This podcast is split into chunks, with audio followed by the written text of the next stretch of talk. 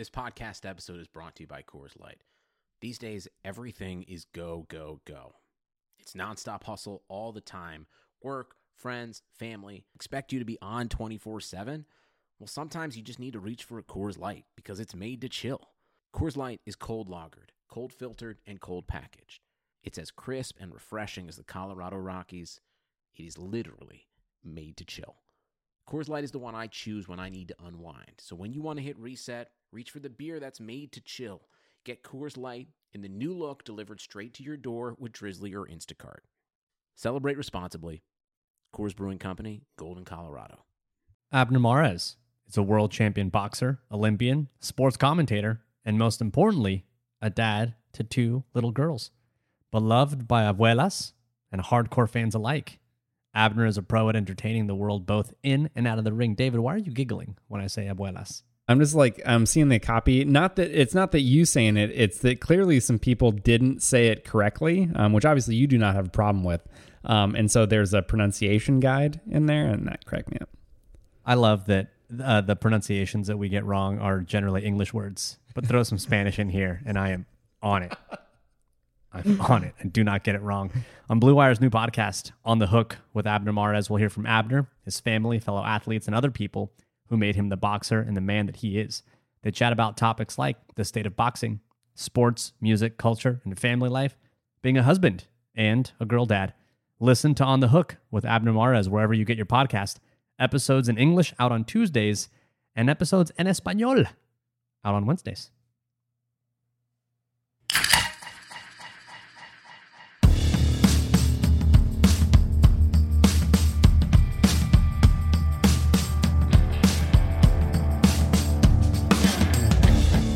Welcome to this week's edition of the Better Rivals Podcast. My name is Oscar Aparicio, and this week it is a Win Wednesday. Not the Win Wednesday that we expected, but damn it, I'll take it anyway.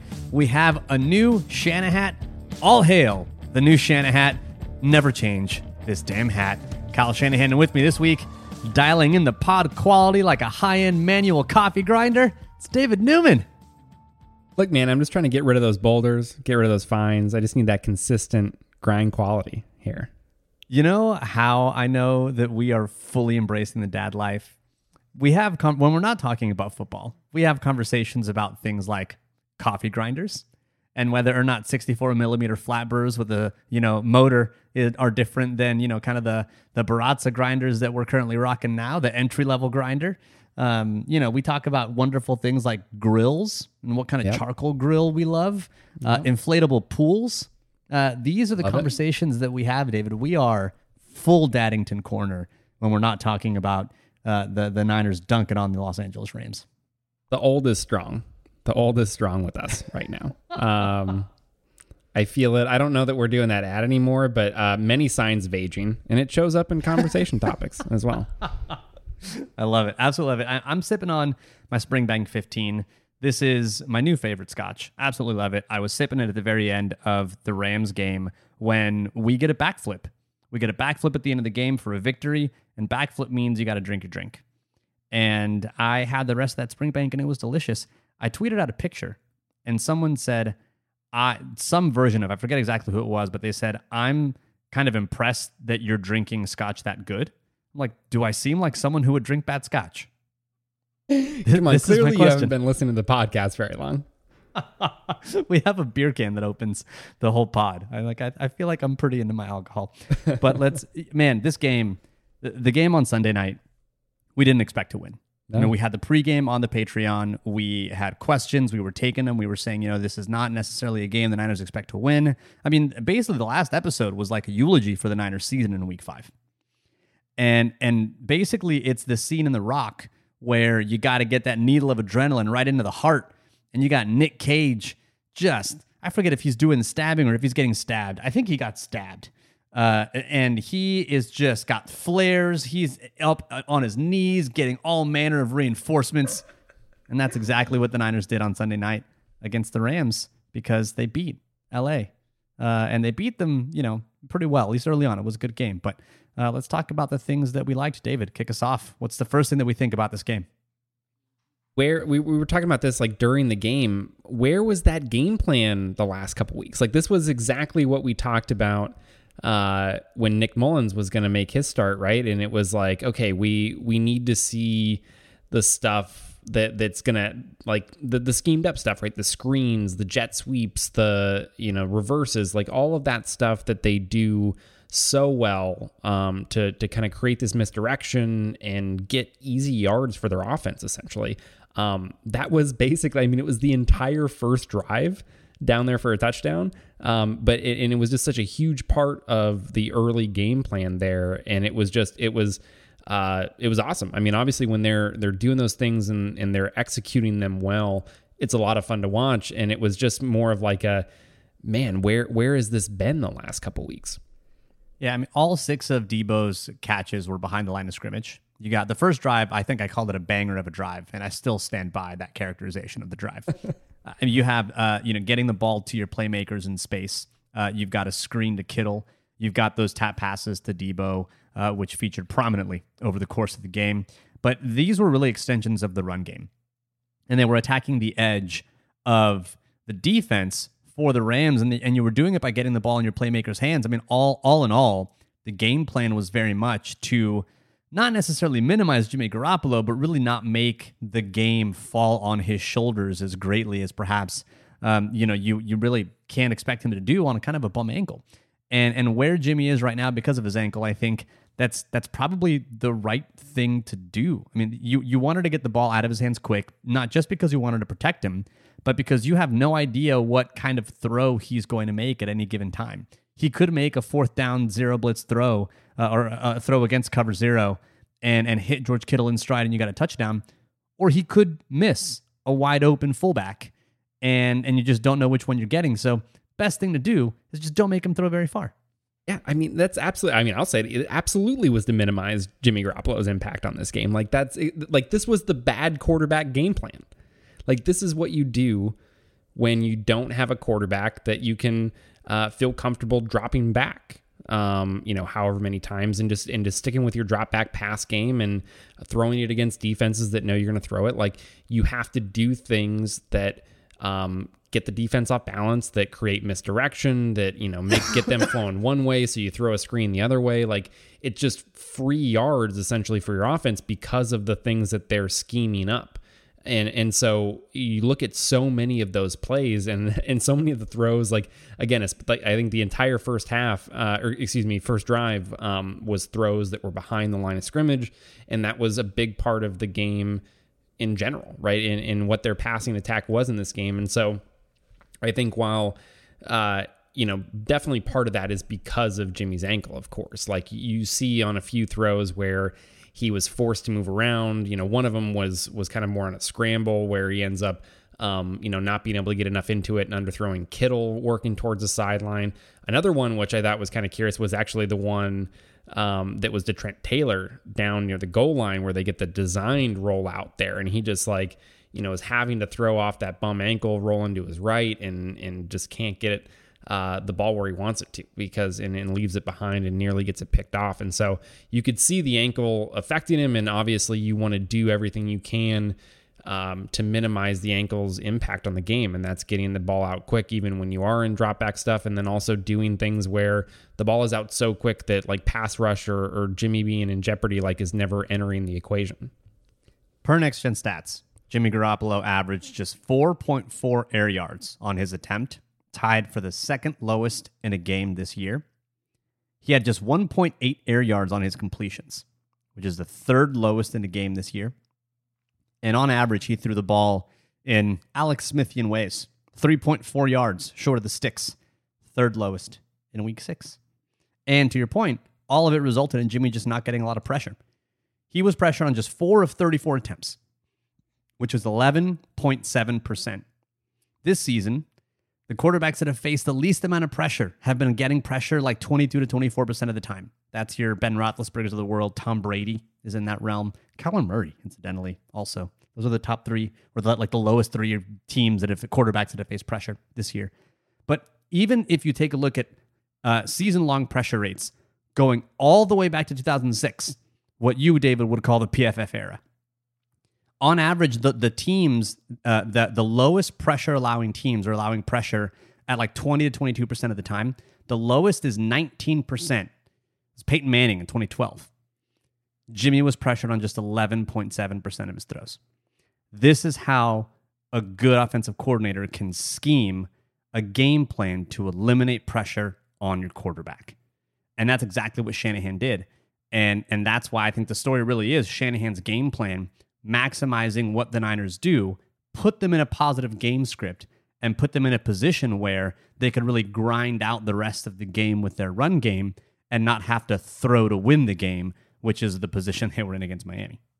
Yeah, it was everything that they needed to happen in this game, right? When we were talking on the Patreon, in that pregame chat there, and we were kind of talking about, okay, what is a path to a victory even look like for the 49ers in this game? And it was kind of taking that more underdog strategy, right? So you're having to bring in a lot of the schemed up stuff. You're also having to run the ball a lot. You're trying to go on these long drives. You're trying to milk clock. I mean, I think they had the ball for 12 minutes in the first quarter or something ridiculous like that. So dude, I was watching the All-22 for the defense, and it just kept jumping ahead.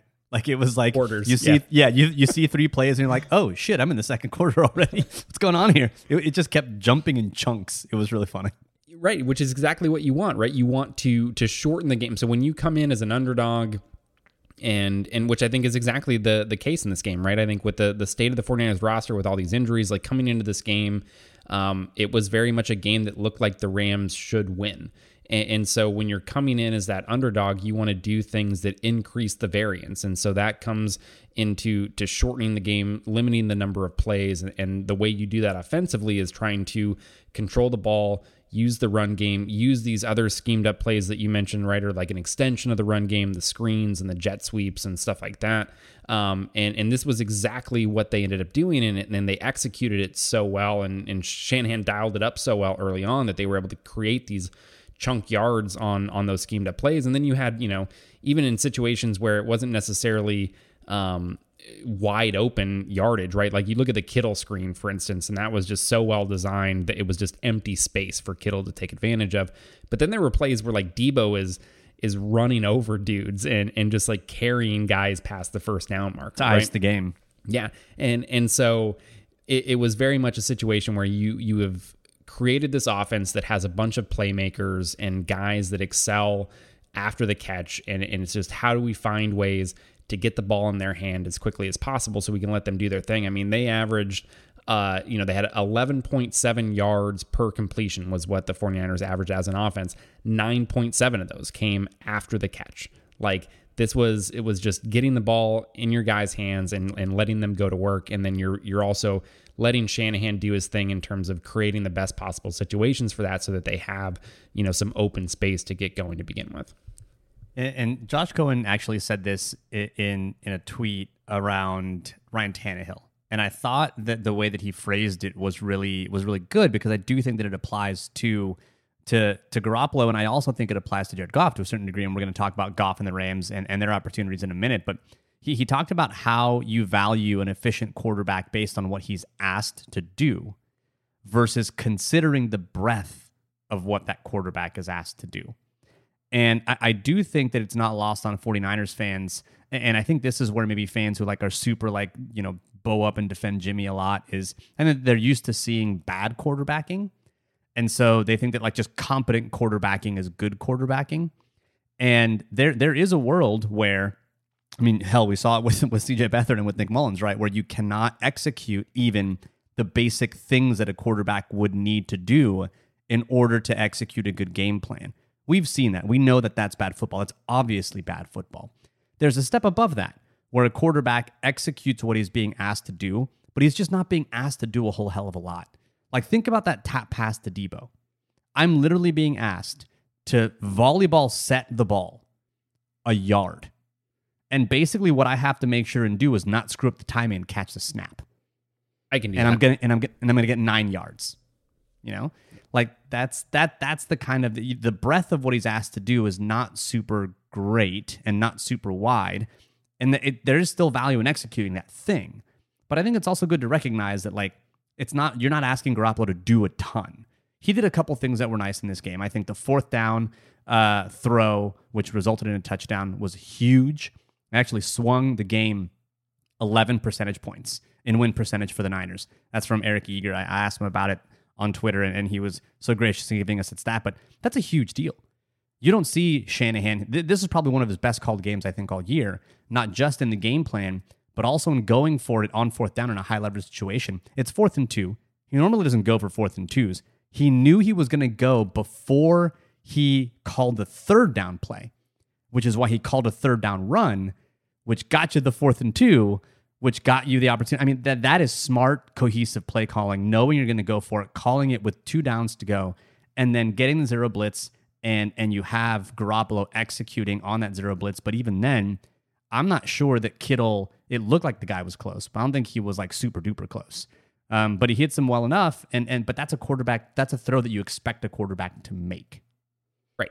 Yeah. And I think that's the thing that you can really say about most of Garoppolo's throws, right? So even when you kind of filter out, get rid of the screens, get rid of the jet sweeps and all that stuff, right? Wherever, I think everybody can hopefully, like any reasonable person can say that, like, okay, these throws behind the line of scrimmage aren't really requiring a lot from your quarterback, right? But what was he doing on the stuff when you did have to throw beyond the line of scrimmage, and you're getting into a little bit more of your base offense, your, you know, normal play action, drop back type stuff?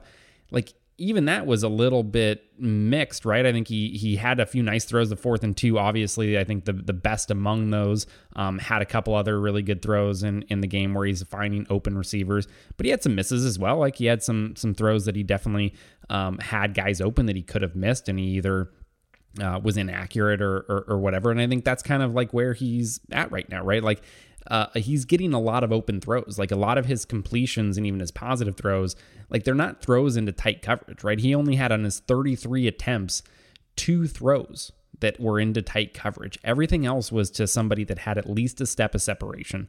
And so when you have those opportunities as a quarterback, like, it really becomes expected for you to hit those. And I think, like, if anything, you can take some issue with where Jimmy's been at. You look over the season when he's throwing to guys beyond the line of scrimmage that have at least a step of separation. There have been 38 qualifying quarterbacks. Jimmy Garoppolo is 27th in accuracy in those situations. That's below both CJ Beathard and Nick Mullins as well.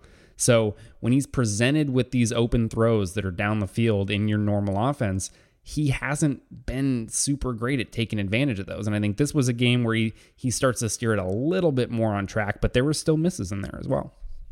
Yeah, so he definitely had a better game. He definitely steered it on track, but really it's the game plan. It's Shanahan. It's putting Garoppolo in a situation where he was able to execute what he was asked to do. The Rams, on the other hand, also had some missed opportunities. Because Jared Goff, who I think in my mind, because of the McVay system, because it really is an offshoot of Shanahan's system, that I'll always kind of link Goff and his performance and Garoppolo or whomever Shanahan trots out at quarterback in my mind. I'll always look at them kind of together. But the Rams missed some opportunities, and Goff looked off, really, until he wasn't. There were a couple of really phenomenal throws that Goff had, but he threw some balls into the dirt. He was missing receivers. I mean, the third quarter was incredibly problematic for the Rams because the Niners held the ball for a long time in the first half. But you get to that third quarter, and they had opportunities for points on all 3 of their possessions in the third quarter, but they only managed 3 points. I mean, David, walk us through those drives and really kind of just like how close they were to really uncorking the game in the third quarter. Right, because, I mean, things were really starting to flip, right? So the 49ers also had 3 possessions in this quarter, but they only had, like, I mean, they were 3 and out on the first 2, and they had 4 plays on the next one. You know, so like, things were starting to sputter a little bit offensively, and the Rams were starting to get going a little bit, and they had these crucial third downs that they just kept having something go wrong. And so you get the first one, 3rd and 5, they're just outside the red zone. You end up with Josh Reynolds in single coverage on Emmanuel Moseley, and you have a miscommunication on that route. Goff thinks he's going to be going deep on a vertical route to the side or to the end zone, and Reynolds, you know, ends up breaking the route off on a comeback. And so again, you don't know really, like, it's not to say that he was wide open, but, you know, you throw it up in a one-on-one situation. Who knows who comes down with that ball and what they can do with that. Ryan Fitzpatrick. Ryan Fitzpatrick wouldn't know what would happen. He throws it up. I mean, people just come down with it. People come down with it. That's just how it goes. And then so you get to the next drive, again, 3rd and 4, and they have this time a player wide open. Cooper Kupp just absolutely roasts Jaquiski Tartt, gets behind the defense, and again, it just Goff and Kupp seemed to not quite be on the same page as to the angle that he was going to be taking that, and so the ball's a little bit off, and they don't capitalize on that. No points on that drive. And then you get to the 3rd drive, and they have, you know, 2 opportunities really that they should have scored touchdowns on. So you have the 3rd and 2 play where Kupp drops the pass, you know, that's on the sideline over to the right side. And then on the 4th and 2 play that ends up as an interception by Jason Verrett, which is a great play, something that we broke down on the Patreon. But there's an opportunity to complete that pass right there. Josh Reynolds has a step on Jimmy Ward on that play, and a more accurate throw from Goff there probably results in a touchdown, even with the great play from Jason Verrett, right? It really does take that inaccurate throw out in front of Reynolds that gives Verrett the opportunity to get the turnover there. And so this was a situation where they had 3 drives that either got deep into 49ers territory and into the red zone, or really had a chance to score touchdowns on them. And they ended up with 3 points total on those drives. And so that whole 3rd quarter was just something that, you know, 1 or 2 of those things go differently, and we could have been looking at a much different game. Yeah, but ultimately, I think when you look at the game that Goff had and the game that Garoppolo had, they both probably ended up doing, you know, probably having the same amount of impact on the game, but the characterization of Goff's play over the course of the game was some bonkers throws. The touchdown that he had to Bobby Trees was ridiculous. I mean, you've got basically a ball that is only going to be caught by your guy, and the only spot that he can catch it, with a defender, Tartt, in really good coverage, and it's like just outside of his outstretched hand, and it's caught by Bobby Trees. I just like saying Bobby Trees. Best nickname in football. Great nickname. And then you've got the throw to Higbee over on the corner. Like, those are some high level, okay, there's a reason you were the first overall pick in the NFL kind of throws. But then you've got throws where it's like in the dirt, or where he's like making Cooper Kupp spin in a circle 3 times before he knows where the ball is. You know, so that's like kind of like he's a less variance Jameis Winston, right? Where it's like high highs, some low lows, and eventually it's like, Goff didn't do a good job. Garoppolo was like steady Eddie in the middle. It's like not too high, not too low, just like right there. But the net result of the composition of that play is that both had, you know, like not a super great impact, and it came to everything else. And in this case, the everything else was Shanahan's game plan and some really clutch plays from the 49ers defense. So speaking of the defense, let's talk about some cornerbacks, because having 2 functional corners was kind of fun. 2 actual NFL caliber corners. I mean, the Rams led the league in explosive play rate coming into the game at 14%. And the Niners allowed explosive plays at a pretty high rate, one of the highest rates in the league at 11%. And this is where Jason Verrett enters into the fold. And mostly Emmanuel Moseley, too, because, you know, we'll talk about Jason Verrett in a second, but Emmanuel Moseley had a pretty good game as well. He had a pass breakup. Yeah, he got called for a pass interference, which we'll talk about in a little bit, but he was, it just felt a lot better with him on the other side. And I'm surprised that McVay, like seemingly everyone else up to now, didn't just say, we're going to go back to 11 personnel. We're going to go back to 4 wide and test your corner depth and see who we can pick apart. Yeah. I mean, on the one hand, right, absolutely so much better having just 2 guys that are competent out there, right? And like, I don't think Moseley was... you know, he wasn't like lights out in this game or anything like that, but he was just a competent corner that he made some good plays. Yeah, he gave up a few receptions as well and had a few plays that weren't quite as great, but like overall there was nothing that was just like some devastating bust where you're giving up a huge play or you're, you know, completely busting an assignment and leaving a guy wide open. Like, it was just solid, competent cornerback play. And I think that is so huge, because I think overall, like, you know, because we also saw, like, you know, I think Jimmy Ward's best game of the season probably in this game here. And so Jaquiski Tartt, I think, has been pretty solid throughout the course of the season. So suddenly when you get, you know, the secondary, at least in a place where you don't have this clear, glaring weakness that you can go after, play in and play out as an opposing offense, like that really changes things and makes it a lot easier to at least there's a feeling like the offense has to earn it, right? If they're going to move down the field and they're going to get points on that drive, like you're at least not giving him these freebies that it seems like they had the week before against Miami, right? Where it's just like it busts or guys getting just completely roasted and getting beat for big plays, you know, that were just like freebies for that Miami offense. Seeing those things kind of go away is so huge. And their ability to sustain that as they go into this like really difficult schedule over the remaining parts of the season, like is going to be critical to their success. I mean, Jared Goff, we talked about the pressure rate that Jimmy Garoppolo faced over the course of the game, which was just 11.8%. And over the course of a season, teams that allow, the best teams in the NFL are going to allow like 20 to 22%, 25% maybe. Jared Goff was only pressured on 20.8% of his snaps. So this wasn't like a high pressure game. For the Niners defense to play this well, it was because their coverage unit played well. And you talked about the best game from Jimmy Ward, definitely agree. And you talk about Emmanuel Moseley being functional, but Jason Verrett had a completely lights out bonkers game. He had the bonkers game. I think it started with, he had a really good pass breakup where he just identifies the route, comes back, drives, and is able to knock the ball away. And of course, the play that everyone's talking about, which is the play in the end zone. We have a video on the Patreon if you want to see kind of the super detailed analysis of what happens. But he basically, in a nutshell, peels off of his guy, recognizes what's happening, and is able to capitalize on a throw that's probably just a little too far out of the reach of Josh Reynolds and ends up with an interception.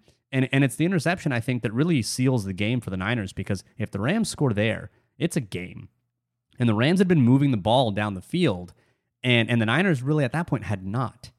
So that play, I think, if the Niners are able to make it to the playoffs, and at this point, you know, I know it's super early, we're 6 weeks in, but they are on the outside looking in at this point.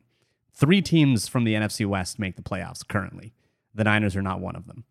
And that's if you were to end the season today. But if the Niners do end up sneaking into the playoffs, I think you look at that play and you think to yourself that this is a play where they finally find a corner that's actually, you know, going to actually do something.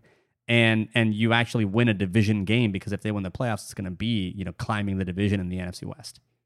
And it's not only like, I think if we look back on the season, right, it's that play in this game for Verrett is going to have to be the start of what becomes a very, very good season. You know, we've talked about Verrett kind of coming into this game and that, like, yeah, he's been solid. He's like had a few nice moments, but there definitely have been some, like, he wasn't anything resembling the player that he was like pre-injury, right? When we were talking about like, hey, this is a guy that you should target in free agency is like this high reward, low risk type of player. He hadn't shown anything that like made you believe that high reward was really still on the table, right? It was like, okay, like maybe he's just not going to ever be the same guy. He's just, you know, a solid player at this point, which is fine. Obviously they need that given the state of their secondary right now, but this was the game that he really started to show that like, okay, maybe there's a little bit of that left in him. And if he can be more than just a solid corner, and he can kind of almost take over that Richard, you know, because again, as we're going to talk about with Sherman, like he's not coming back anytime soon. If he can be that guy that is kind of like, you know, the top end cornerback for this team that can really help solidify the secondary. And now you're talking about Emmanuel Moseley continuing to be the player that we've come to expect from him on the other side. Now things can start to round out with that secondary, and you can have a pass defense that can actually have some hope of getting it done. What do you do when Sherman comes back, which is going to be later than normal? We'll just remove this from the quick hits. Sherman isn't coming back until late November after the bye. That's from Shanahan out there with D Ford as someone who was like shiny behind glass. You know, you kind of have them, but you can't really open the package. What happens when he comes back? Do you start Moseley? Do you start Verrett? I mean, if they continue, like, I mean, this is obviously basing it on this one game, really, but I mean, if Verrett continues to show this, it's absolutely Verrett.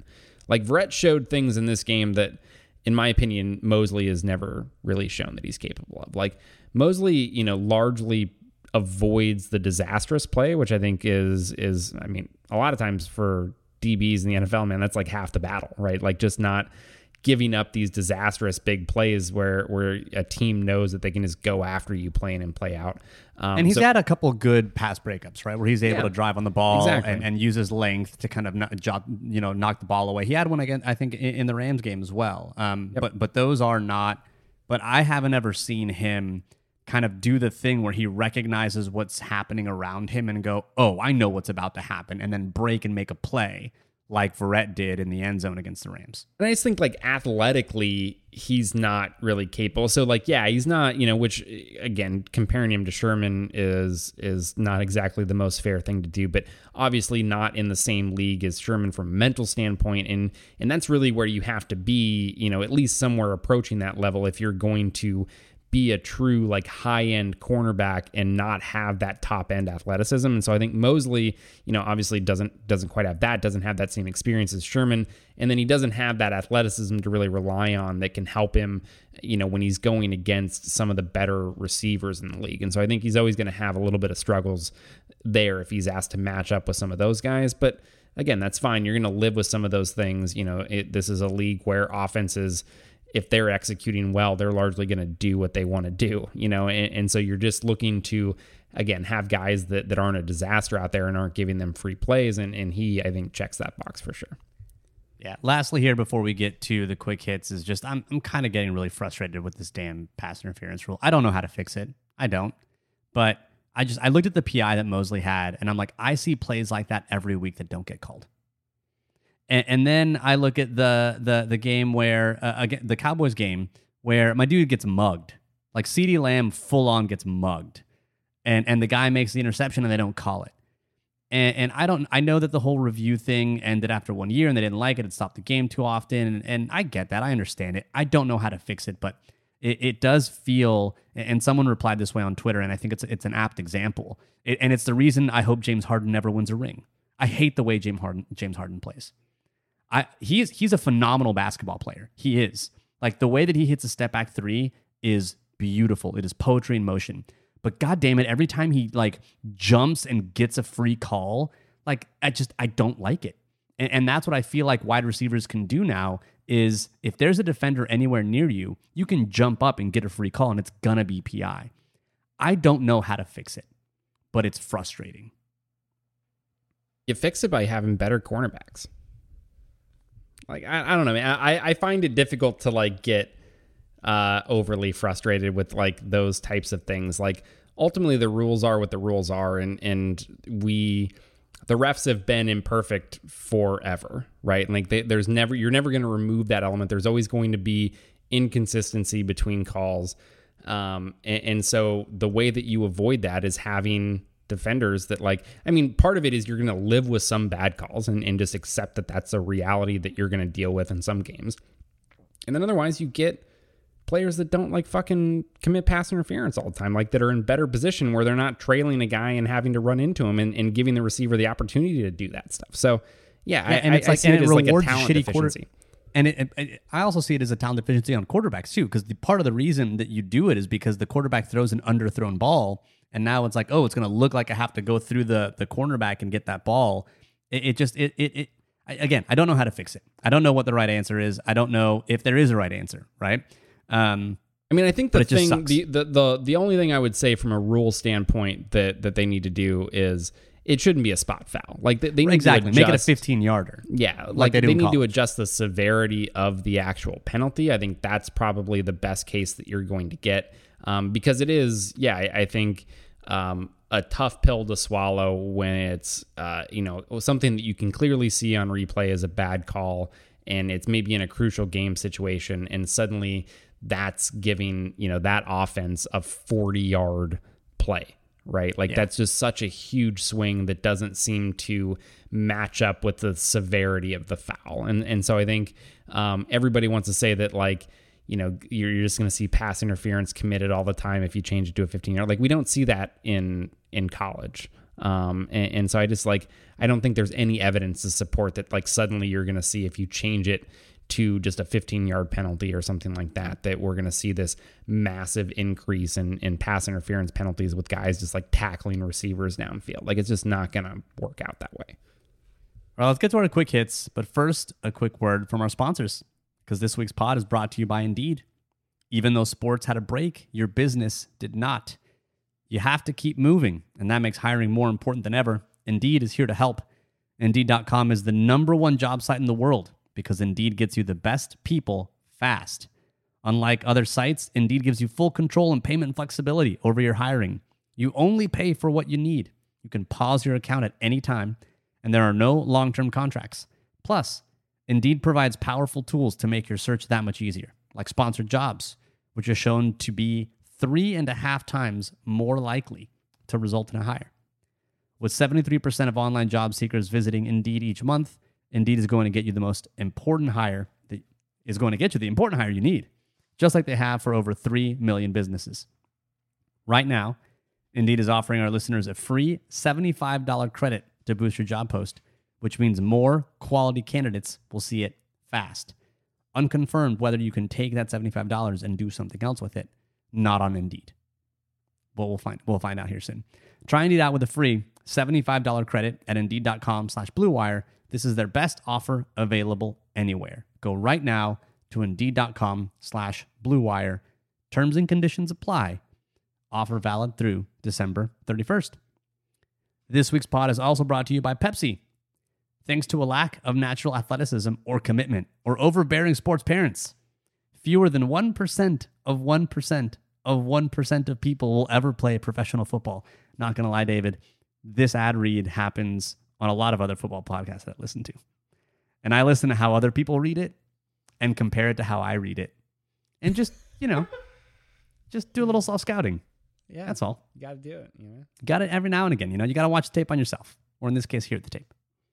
But instead of entering the NFL, they, you know, do podcasts about the NFL, or they join another league, the League of Football Watchers. This football season will be different, and Pepsi is here to get you ready for game day, no matter how you watch. I was excited to watch nearly the full offense work together for one whole half of one whole game. And sometime in week 14, I'll get to see it again. Maybe this one time at some point this season. But Pepsi is the refreshment you need to power through any game day or through the 9 weeks between now and having a full offense. Because Pepsi isn't made for those who play the game. It's made for those who watch it, like us. Pepsi, made for football watching. All right, let's get to our quick hits. David, JaMychal Hasty is the running back we were promised. 4.1 yards per carry, little pep in his step, more dreadlocks on the field, which objectively make your team better. It's everything. It's everything I wanted. It's everything an undrafted free agent brings to the table. JaMychal Hasty, pick him up on all of your fantasy teams for one whole week. It may matter. Man, I nearly missed it. Robert Saleh. Let's get to something more, a little bit more important than running back play. I think it's, you know, something that we've been talking about, I think, all season long, talking about Robert Saleh manufacturing pressure, right? And obviously they were without a number of their pass rushers, so they can't sit back and just rush four and drop seven the way that they did so often last season. And we're seeing that, you know, they didn't really get it, as you mentioned, a lot of pressure in this Rams game specifically, but they are top 10 right now in the league in both blitz and stunt rate. And that is after being 21st or worse, in both of those stats last season. So it is definitely a change of pace from what we saw a year ago, and it's something that I would expect to continue while they have no pass rushers available. Yeah, and while they're not generating pressure at the same rate as last season, they've been able to stay in the top 10, currently 8th at 34.7%. So he's generating pressure successfully. Contract news. The 49ers restructured Laken Tomlinson's contract. They added voidable years to the end of his deal, freeing up $1.3 million in cap space. Because of all of the cap, like all the people that have been injured, all the players have had to sign, the Niners basically had something like $31,000 in cap space, like just a week ago. So yikes. It's been, a lot of injuries, a lot of things, a lot of people getting signed. That means you commit money. It all sucks. But Laken Tomlinson gets some voidable years, free up some space. Remember that rollover we thought we were going to have at the beginning of the year? Yeah, it's not going to be. Good thing we're paying that fullback and kicker so much money. Kendrick Bourne. Another drop pass. Another not so great time to drop a pass. It's just who my guy is right now. It really is. And forever. I saw a video of him on a bounce ball catching tennis balls and golf balls, like in each left and right hand. And I'm like, bro, maybe you should just catch footballs. Because get on that jugs machine, all right? You think get those because maybe you get those tennis balls. They're a lot smaller. They're not as big as a football. They might be throwing you off. That's all I'm saying. Like some of them should just throw footballs at him, maybe more often, and not tennis balls. You know, just expand your hands a little bit. That's all I'm saying. Marcel Harris has missed the tackle once every 3.5 attempts this season. It's not great, but you think to yourself, David, that's a small sample size. He has not played a whole hell of a lot. Don't throw my man under the small sample bus. Well, we go back to 2019. He missed the tackle once every 5 attempts. What's the context, David? Numbers without context don't matter. Well, that put him 84th out of 98 qualifying safeties. Okay, but that's 2019. Let's go to 2018. He had a good 2018, right? Yeah, he missed one every 4.2 attempts. Tackling is just not my dude's thing. Can't do it. Can't win with them. Can't blame this one on the on COVID, right? Can't blame it on the COVID, no practices. Like my guy just can't tackle. All right. And it's just the reality that we live in right now. There are a number of players. The 49ers seem to be drawn to guys that can run really fast towards a ball carrier and not bring him down. I'm just saying he's not the only one. I'm not gonna name names, Quan Alexander, but there are other players that fit that bill. George Kittle. Let's get to something that we can all agree on and love. George Kittle, if he gets 112 yards this week against the Patriots, he will have the most yards ever for a tight end in his first 50 starts. That's pretty baller. I love it. George Kittle, the man who saves us all. All right, let's get to the kind of things that are coming up ahead. Breaking news today, David, we have a new player, Jordan Willis. No relation to Patrick. The Niners send a 2022 6th-round pick to the New York Jets and receive Jordan Willis plus a 2021 7th-round pick in exchange. If I'm the Jets and I'm looking at the Niners' record right now, don't I want a 2021 pick? Maybe the Jets think the Niners are going to be worse than 2022. Who knows? But let's talk a little bit about Jordan Willis because he's got an interesting background. He's got a background that we would love here on the Better Rivals podcast. He was a great prospect coming out of college. The Bengals drafted him in the 3rd round of 2017. He was a fantastic athlete coming out of Kansas State. We love athleticism. And if you're going to take a shot on a guy, pick the athlete is generally how we go about things. He was second in Spark behind Miles Garrett. Behind Miles Garrett. That's right. Yep. Miles Garrett was the best athlete at edge in that class. He was in the 98th percentile of athletes. Jordan Willis was in the 97th percentile, 97th and a half technically, but whatever, who's counting? He was out of Kansas State, so I saw him a little bit on the Big 12. He finished his senior season, or I don't know if it was a senior season, but it was the season before he was drafted. He finished with 11 and a half sacks and was named the Big 12 Defensive Player of the Year. He notched a 16% pressure rate and got a pressure every 9.6 snaps off the edge. So, great prospect coming out of college, athletic, goes to the pros, goes to Cincinnati, and proceeds to do nothing. It hasn't really translated into production. Among 99 edge defenders with at least 500 pass rush snaps since 2017.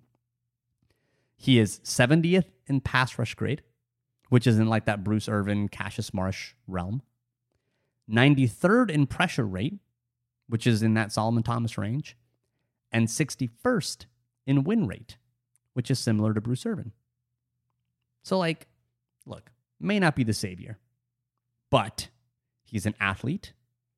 He has speed on the edge, which is not something the Niners have right now.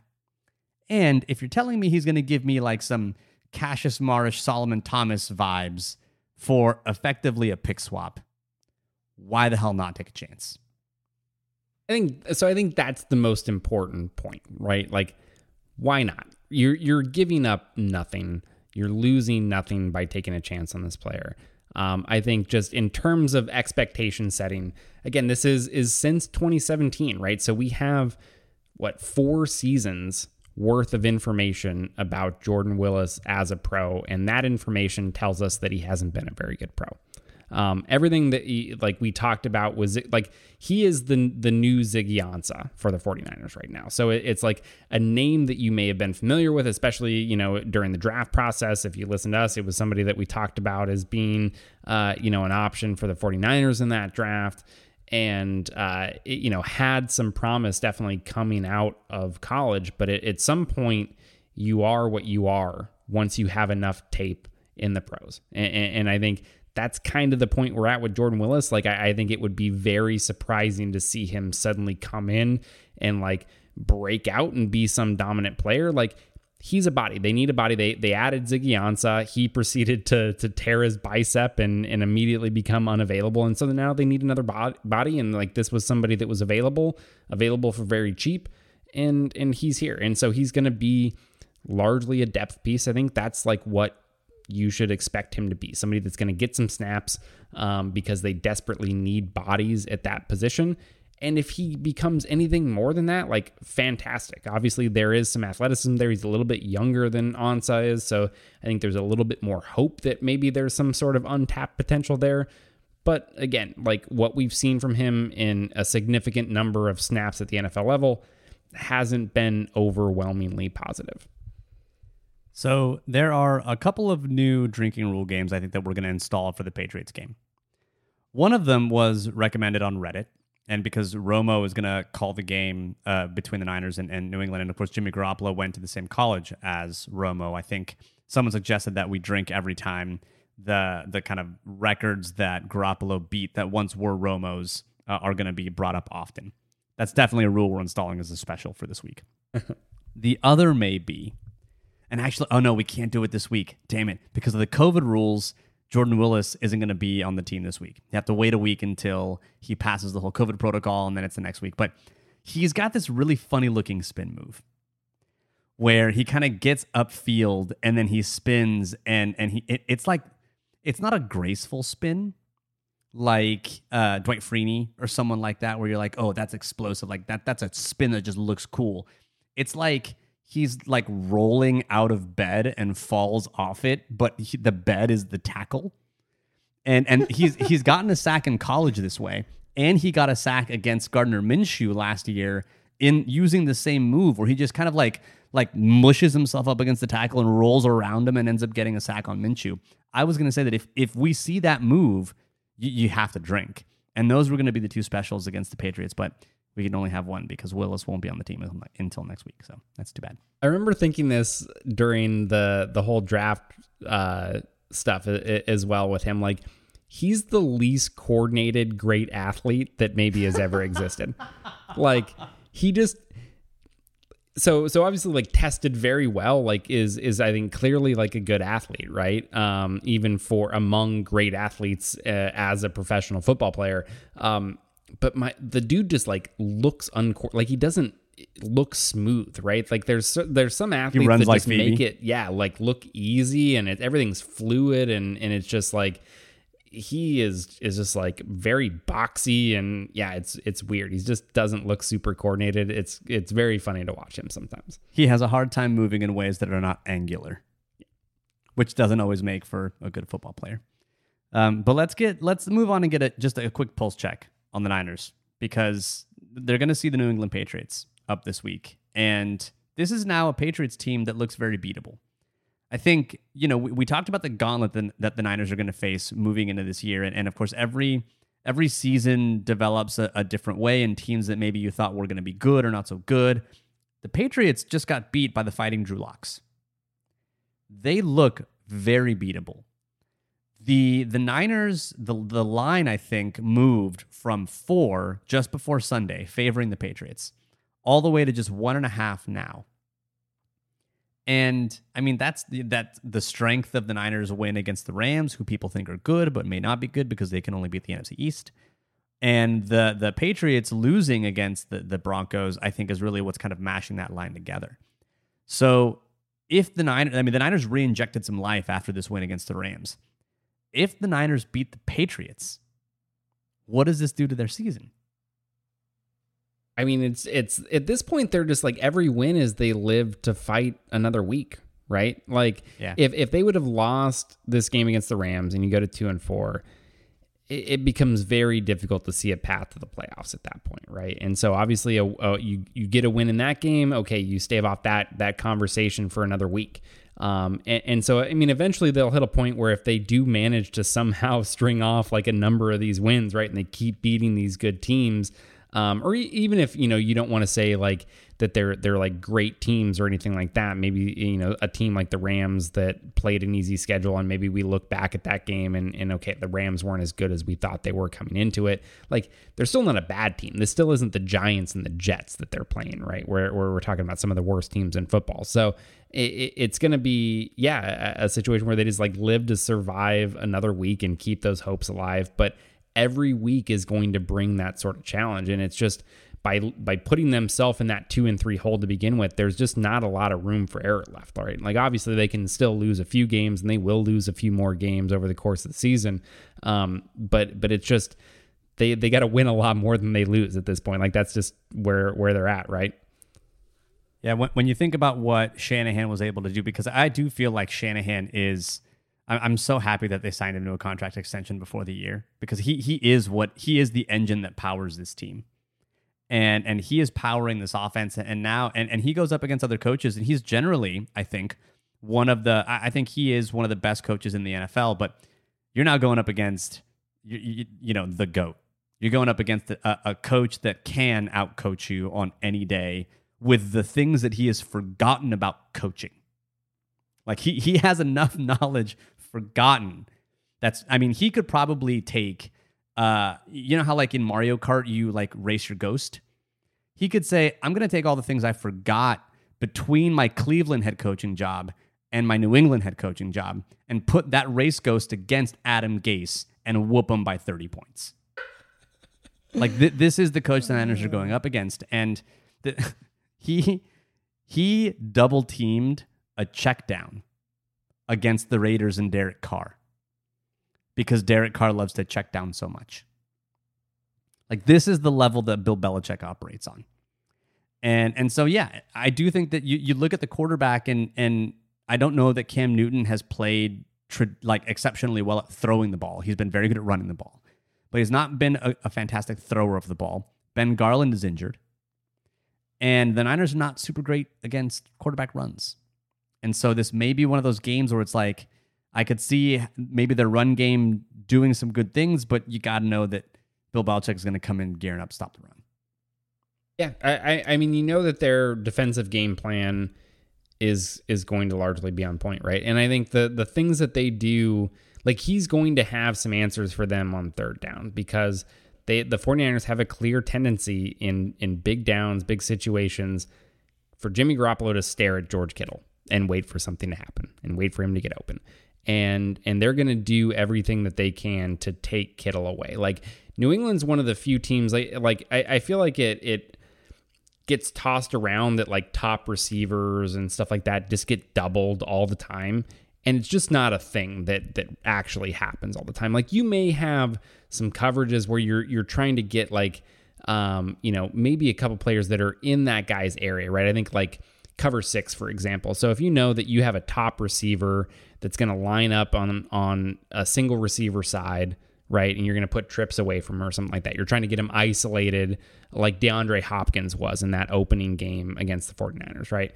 So maybe you can run like cover six, right, and you're going to put your two side over there so you get a safety over the top, but they're not like actually double teaming him, right? So you have two players that are going to kind of be in that area potentially, depending on the type of route that he runs, and the idea is that you're helping those defenders not have to defend the full route tree, right? So you have somebody short that can kind of hopefully handle some of the short routes. You have somebody deep if he goes vertical, but you're not like truly doubling him, right? And it's still very possible for him to get open or for him to not see both of those defenders, depending on how the play unfolds. Like New England is one of the teams that will do true double teams, like where they are actually going to bracket specific receivers in these key situations, and they do it far more often than any other team in the NFL. And so when you get to those third down situations especially, they're going to have some coverages that are going to take away your top options.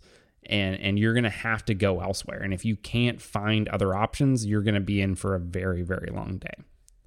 Yeah, and you've got to imagine that especially with Belichick waxing philosophical about George Kittle in the kind of media pregame, that's the guy they're going to target. And this is where you're going to see Shanahan and Garoppolo get tested when it comes to going to his other players. This is where Debo hopefully is going to play a bigger role. And this is where the run game is going to have to, I think the Niners are going to have to do more than run the ball. And they're going to have to go back to a different center now. The onus is on Hronis Grasu, who's back starting at center. Oh man, I totally stole that from Twitter, and I'm gonna look to see who I stole it from just to give him a shout out because it was delicious. It was a fantastic pun. I wish I would have thought of it first. But we talked a lot about how the offensive line had communication issues, and they finally got their swagger back against Aaron Donald. We didn't even talk about that in the game stuff. It's just how the Niners eliminated Donald just simply because of the game plan and getting the ball out of his hands. But now you've got a new center with an offensive line that was finally starting to gel with communication. And he didn't play a bad game against Arizona. He played actually a pretty good game against Arizona, but it's just not in a good spot. And I think after all of that, the real question against the Patriots is going to be, will Brian Hoyer get his revenge? Will Brian Hoyer finally get his revenge against the 49ers? That's the question I think everyone needs to answer. And that's really what the game is going to come down to. Maybe he'll come in and he'll be trying to target one receiver, and then another receiver will actually catch the ball, and people won't be able to tell the difference. That was fun. Anyway, yeah, I mean, the quarterback runs and stopping Cam is obviously, when you go to the other side of the ball, like, it is going to be at the top of the list in terms of what you need to be able to defend, because we know that they're going to go to it frequently. Like, it's just something that's, going to be a big part of their offense. And it's especially something that the 49ers have struggled with. I mean, they are, when you look at team defensive grade, when the quarterback is the primary ball carrier, the 49ers are 28th in the NFL. Like, we've talked about their struggles against quarterback designed runs at multiple points this season. Like, they're just not in a great situation there. And so it's going to be something that they really have to hopefully focus on this week in practice. Like, obviously this is a game, this is a little bit different than like Daniel Jones pulling out a couple on you when you're not expecting Daniel Jones to do something, right? Like, this is fucking Cam Newton. This has been part of their offense. Like, this is coming. You have to be prepared for this part of their offense, or it's just going to be an incredibly long day for you. It was Jake Cosenza on Twitter who gave me the onus on Hronis bit, because respect. Well done. Respect to you, Jake. Absolutely. Keep sending those my way. I love them. That about does it for this week's edition of the Better Rivals podcast. We will do a pregame ahead of the Niners-Patriots game for our Patreon subscribers. Live Q&A on YouTube. They're fun. 30 minutes, quick-fire questions. We do a little pregame, a bit more pregame prep than we can do on this pod. So get some more content, get some questions answered live every week. Join up. Come join us. Come have a coffee or a beer or a mimosa or some orange juice. Or a breakfast sandwich, whatever thing you want to do in the morning while listening about football. Come join us. You can always follow me on Twitter at Better Rivals. David, where can they follow you? That will be at PFF_David. Thanks again for tuning in. And as always, go Niners.